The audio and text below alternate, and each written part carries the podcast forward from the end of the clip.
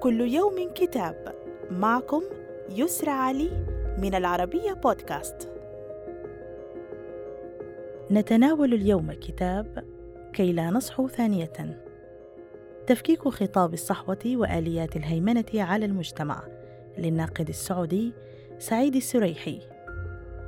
يرى فيه المؤلف أن الخلاص الحقيقي من الصحوة لا يمكن أن يتحقق إلا بتخليص المجتمع من رواسب ما تركته في الأنفس وتجفيف منابع قوتها وكشف مخاتلاتها وإعادة تصحيح المفاهيم التي استندت إليها وتفكيك الخطاب الذي مكنها من فرض هيمنتها على المجتمع.